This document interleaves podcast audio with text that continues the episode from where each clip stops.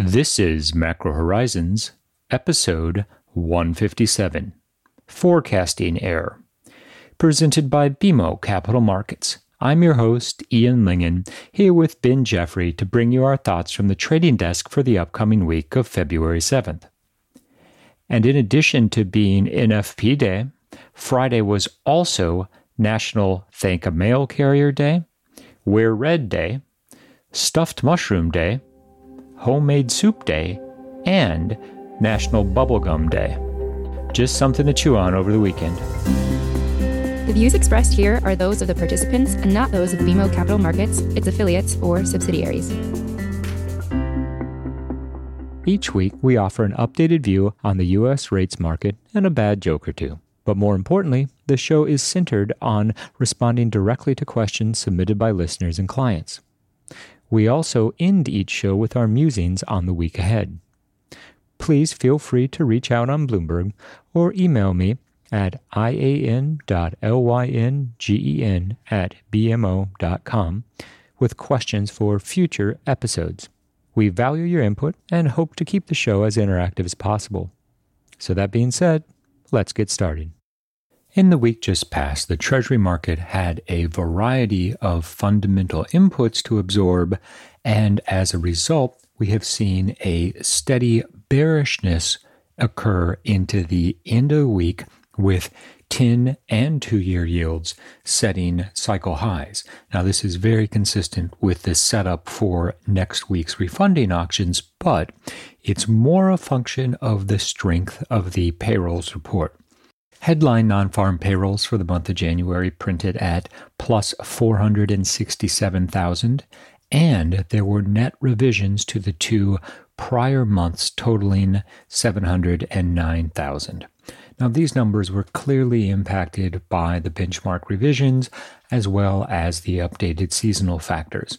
Nonetheless, the market was content to view the optically, at least, strong employment figures as a reason to increase the odds of a 50 basis point rate hike in March. Our expectations are still for a 25 basis point rate hike in March, with a continuation of the strong employment environment, adding to the probability that we see a 25 basis point move in May as well. As we keep an eye on the 2% level in 10 year yields, it wasn't a surprise to see within the context of the price action that the bias was definitively toward flattening. The two and five year sectors really absorbed the bulk of the bearishness.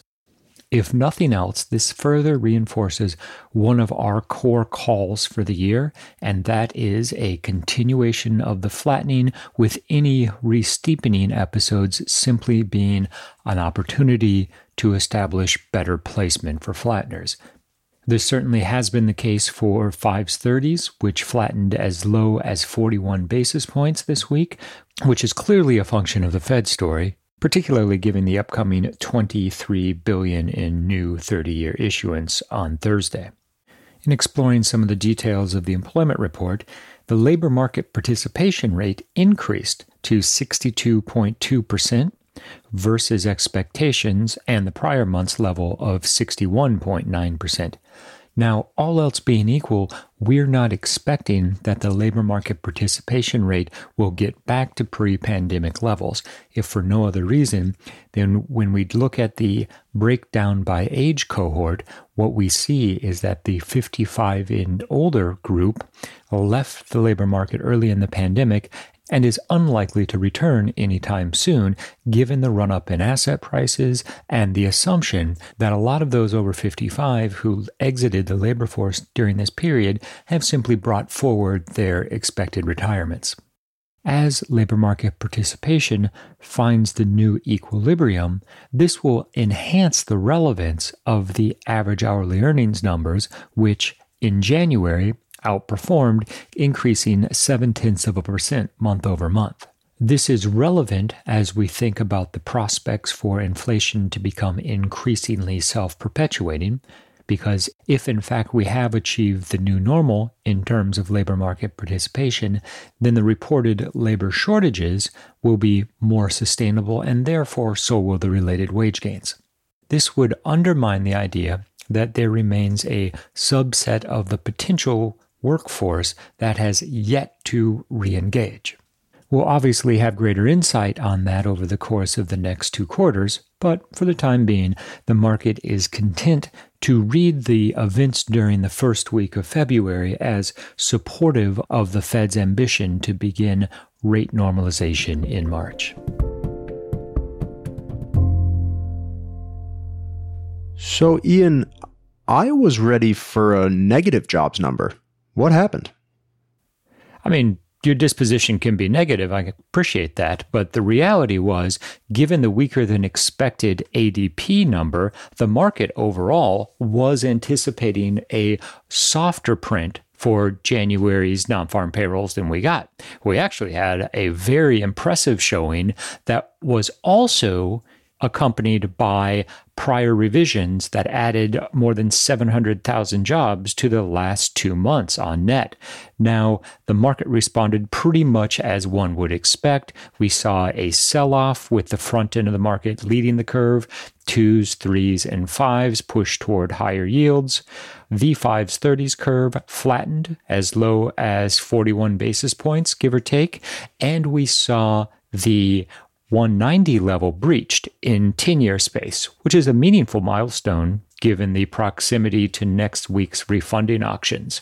I'd also note that within the details of the report, the unemployment rate increased slightly, but not as much as the labor market participation rate did. And we went into this event under the impression that there would be a lot of noise in this report, and that's precisely what we had. The combination of the updated seasonal factors as well as the benchmark revisions really recast the market's understanding of labor market conditions at this stage in the cycle.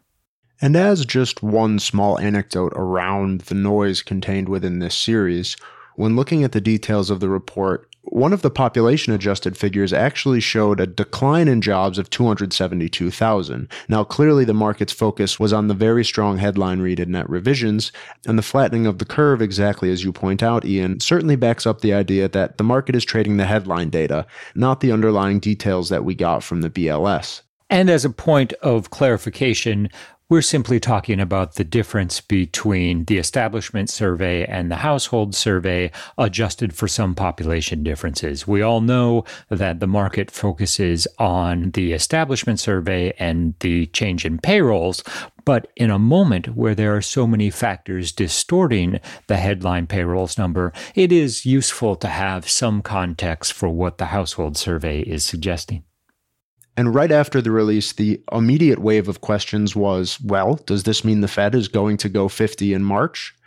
I'm a bit less convinced that this single jobs report will be enough to lead the FOMC to raise Fed funds by half a percent in March not only because of some of the difficulty in interpreting the report given the revisions and seasonal adjustments, but also considering the fact that earlier this week we heard from several members of the FOMC, some of them on the hawkish side of the spectrum, come out and explicitly say that they don't favor a 50 basis point rate hike, rather a 25 basis point liftoff and more aggressive rundown of the balance sheet, as opposed to delivering a shock and awe 50 basis point hike that doesn't preclude the market from pricing in a greater chance of 50 basis points, but at this stage, a 25 basis point liftoff seems to make sense, if only to continue to try and avoid that policy error.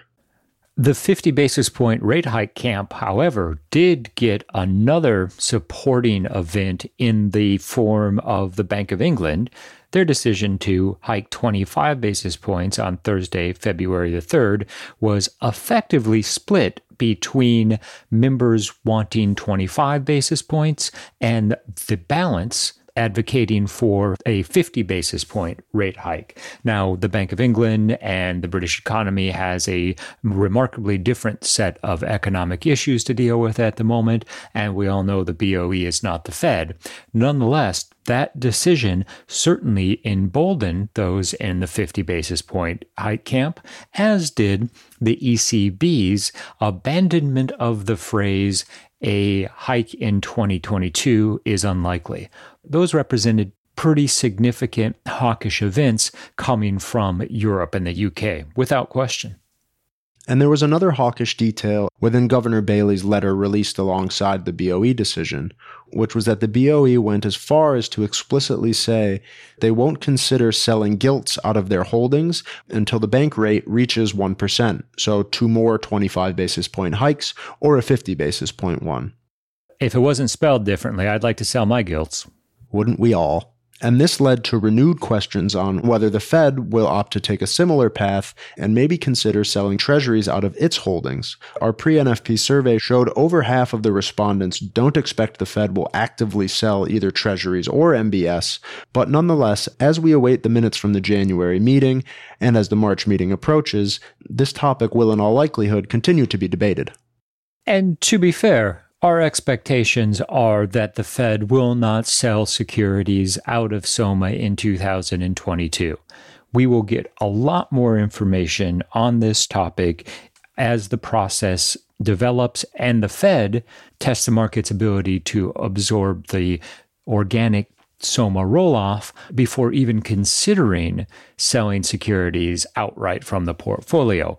We still, as a baseline assumption, don't expect that they'll ultimately go that route. But as we contemplate how quickly monetary policy expectations have changed over the course of the last four or five weeks, it's difficult to really take anything off of the table in the current environment.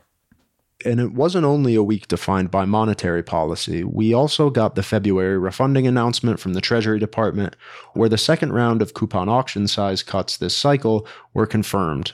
Twos, threes, fives, tens, and thirties were all brought down by $2 billion apiece, sevens by $3 billion, and twenties by $4 billion, which sets the market up for this coming week's $37 billion auction of 10s on Wednesday, followed by $23 billion 30s on Thursday.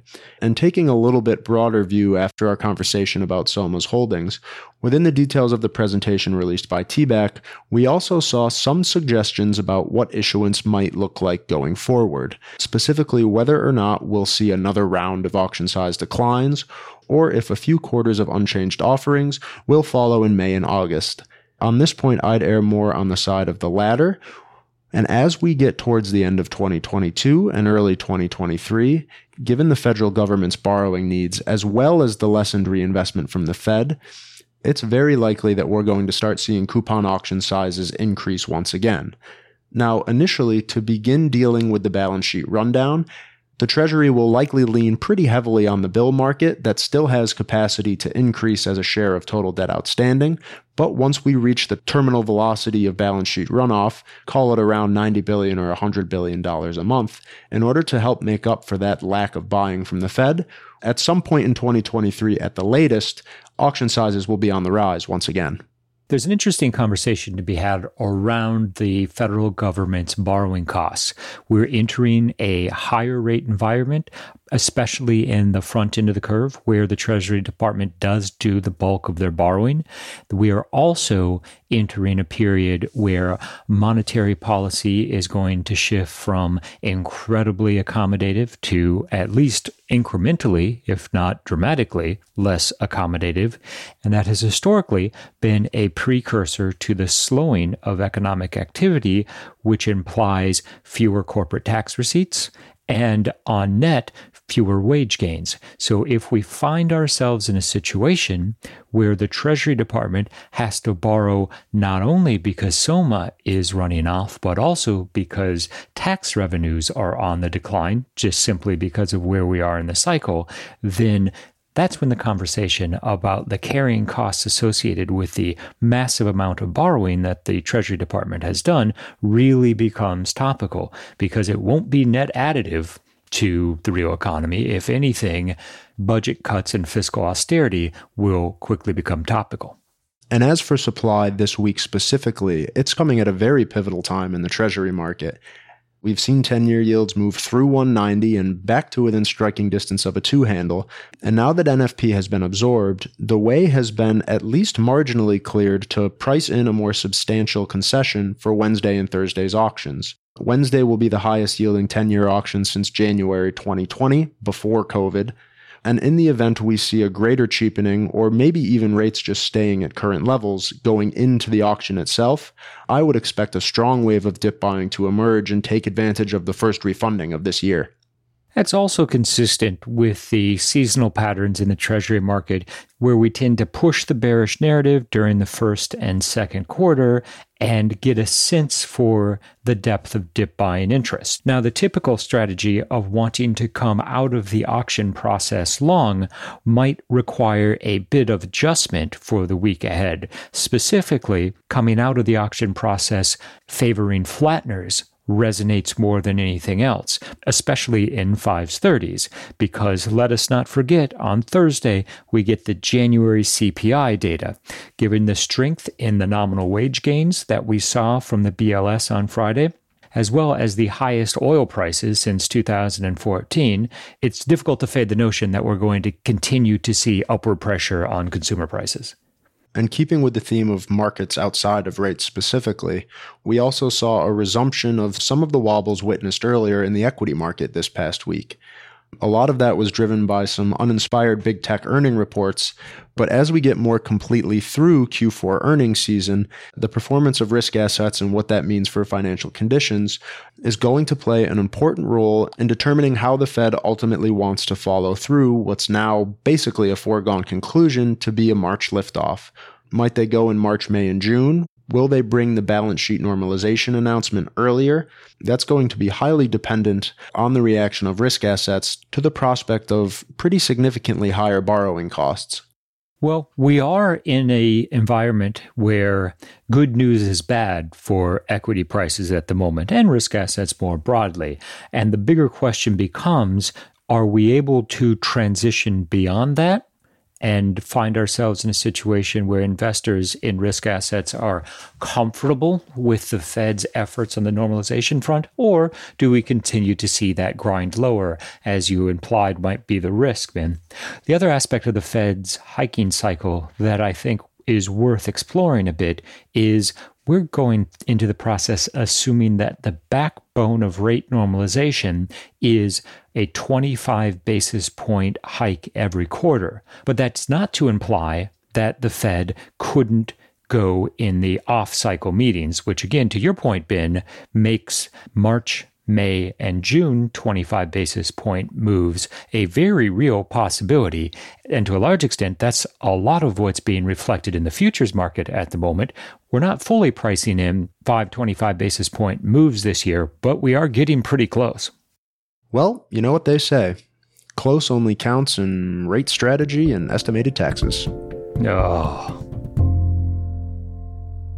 The week ahead has three major components that we'll be focused on for determining where we see US rates playing out over the course of the next several weeks. First, and this is probably the most fundamental, is the CPI print for January. The present consensus is for a 5 tenths of a percent increase on the headline number, as well as a 5 tenths of a percent increase on core. This is very consistent with the elevated levels that we have been seeing over the course of the fourth quarter. And within the details, we'll be watching for the contribution of new and used auto prices to the core series, as well as OER, which owner's equivalent rent effectively shelter costs. And let us not forget the fluctuations around the holidays and the impact of Omicron will make any increases in private airfares especially relevant as we see the rotation from goods spending into service spending accelerating over the first quarter. The second issue on our mind for the week ahead is the refunding process itself. Our general interpretation is that the market has a tendency to price in a reasonable concession ahead of new 10s and new 30s, taking down the auctions only to rally after the fact. It goes without saying that we're in a unique environment especially given expectations for issuance to increase in the latter part of 2022 and well into 2023. That said, we've had a pretty significant backup in rates, and all else being equal, we're anticipating a reasonable amount of dip buying interest to emerge on Wednesday. Keeping in mind that for all intents and purposes, the only thing occurring on Wednesday in the Treasury market is the 10 year auction. The third thing that we'll be focused on this week is the price action itself. We've been talking about the potential for 10 year yields to breach 2% and frankly focused on the window between this month's payroll release and the March 16th FOMC meeting.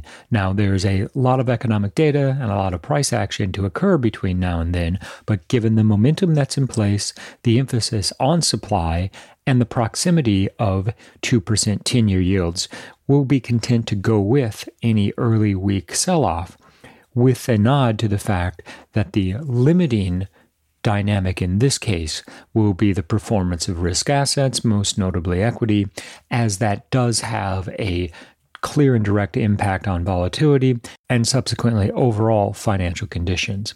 If nothing else, it promises to be an exciting week ahead.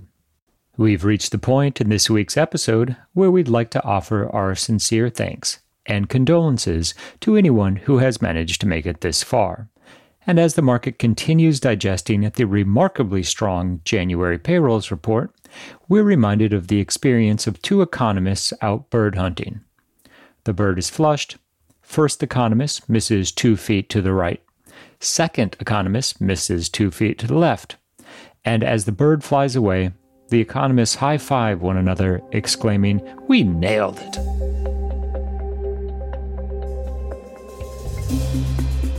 Thanks for listening to Macro Horizons. Please visit us at bmocm.com backslash macro horizons. As we aspire to keep our strategy effort as interactive as possible, we'd love to hear what you thought of today's episode. So please email me directly with any feedback at ian.lyngen at bmo.com. You can listen to this show and subscribe on Apple Podcasts or your favorite podcast provider. This show and resources are supported by our team here at BMO, including the FIC Macro Strategy Group and BMO's marketing team. This show has been produced and edited by Puddle Creative. This podcast has been prepared with the assistance of employees of Bank of Montreal, BMO Nesbitt Burns Incorporated, and BMO Capital Markets Corporation. Together, BMO, who are involved in fixed income and foreign exchange sales and marketing efforts. Accordingly, it should be considered to be a product of the fixed income and foreign exchange businesses generally, and not a research report that reflects the views of disinterested research analysts. Notwithstanding the foregoing, this podcast should not be construed as an offer or the solicitation of an offer to sell or to buy or subscribe for any particular product or services, including, without limitation, any commodities, securities, or other financial instruments. We are not soliciting any specific action based on this podcast. It is for the general information of our clients. It does not constitute a recommendation or a suggestion that any investment or strategy referenced herein may be suitable for you.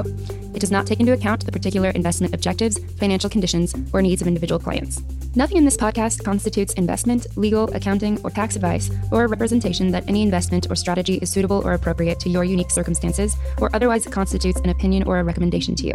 BMO is not providing advice regarding the value or advisability of trading in commodity interests, including futures contracts and commodity options, or any other activity which would cause BMO or any of its affiliates to be considered a commodity trading advisor under the U.S. Commodity Exchange Act. BMO is not undertaking to act as a swap advisor to you or in your best interests in you, to the extent applicable, will rely solely on advice from your qualified independent representative in making hedging or trading decisions. This podcast is not to be relied upon in substitution for the exercise of independent judgment. You should conduct your own independent analysis of the matters referred to herein, together with your qualified independent representative, if applicable. BMO assumes no responsibility for verification of the information in this podcast. No representation or warranty is made as to the accuracy or completeness of such information, and BMO accepts no liability whatsoever for any loss arising from any use of or reliance on this podcast. BMO assumes no obligation to correct or update this podcast. This podcast does not contain all information that may be required to evaluate any transaction or matter, and information may be available to BMO and or its affiliates that is not reflected herein.